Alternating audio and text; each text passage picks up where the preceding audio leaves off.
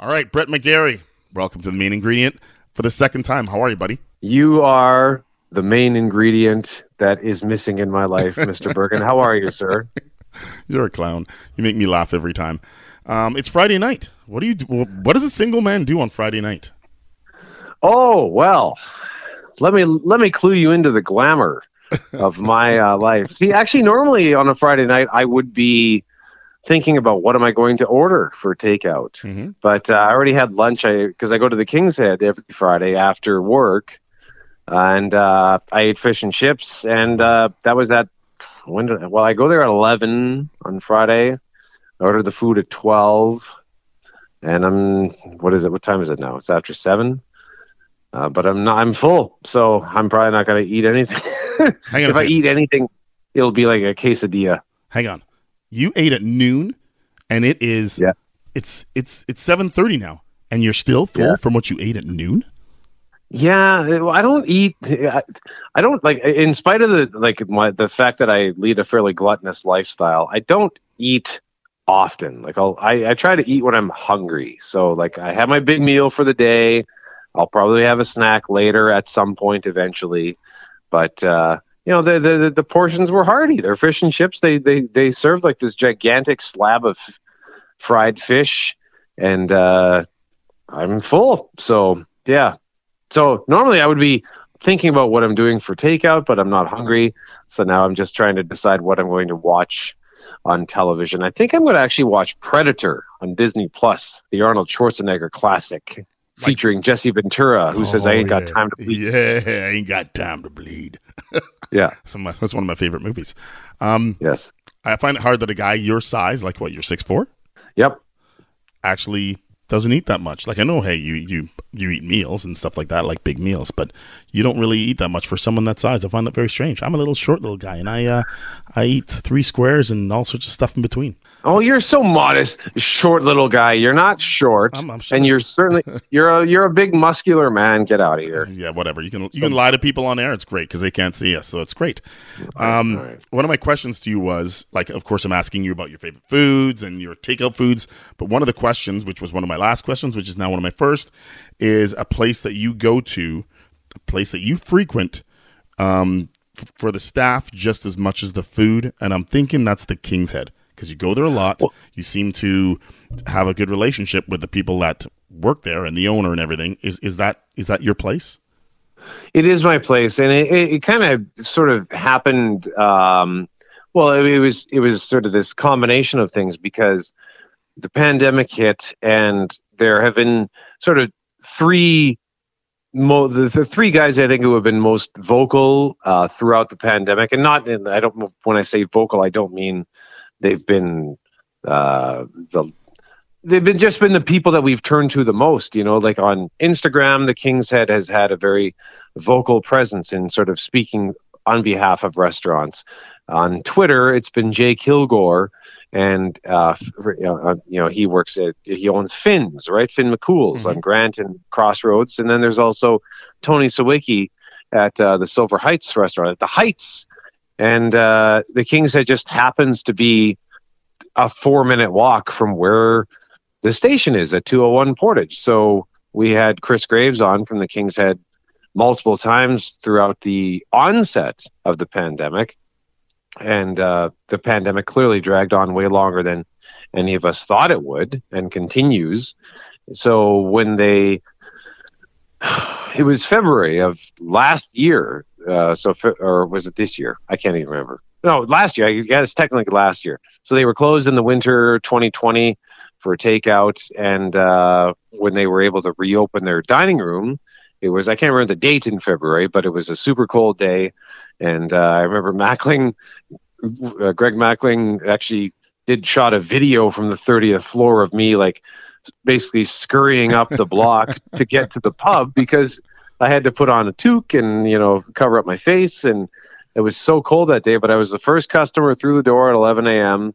Uh, because I, I said, you know what, now that they they're open, they've been you know Chris has been so good to us and being accessible and speaking to us and telling us about the struggles of restaurants and pubs.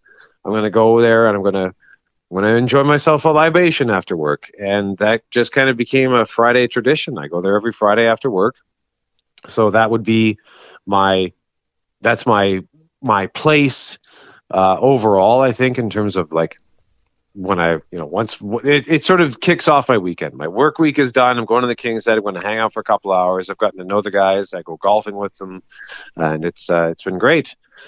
Uh, in terms of where I go, you know, if I go somewhere when I come home, I like to go to the Grove at uh, Grosvenor and Stafford. I love the Grove. And they they could Love and they could use support right now because somebody uh, drove a car through the uh, through the the front of the restaurant a couple of weeks ago.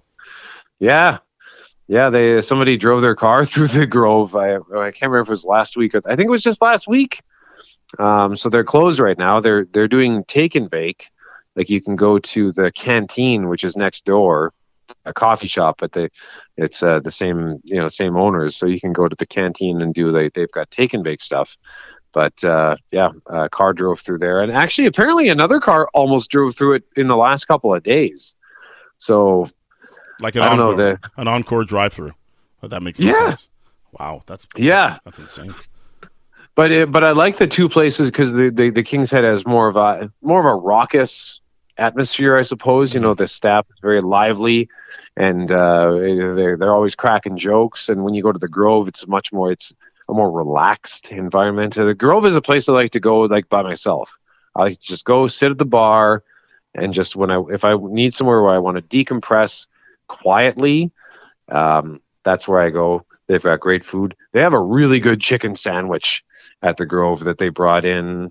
I don't think they brought it in for like anything specific. It wasn't like for fried chicken fest or anything like that. They just introduced this habanero chicken sandwich, and uh, so I thought that that looks good. Okay, so I'm going to rapid fire you, rapid fire the next few questions. Just boom. All right. All right. Your Let's go. Obviously, you like beer. You're going to the you're going to the Grove and the King's Head. Your favorite beer?